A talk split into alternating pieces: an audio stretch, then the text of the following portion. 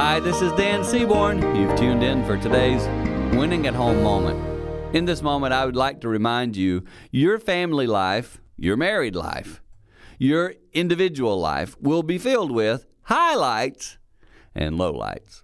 I used to be the sort of person that had really high highs and really low lows. I've been working at that. I've been getting more what I would call solid and steady. Only took me 60 years.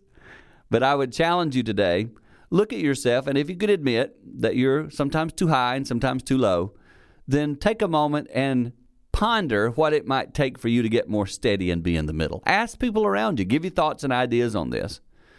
I'm, I'm just telling you, when you have a steady home, when you have a solid foundation, it makes everyone get along better and things work smoother. Creates an environment where everyone is winning at home.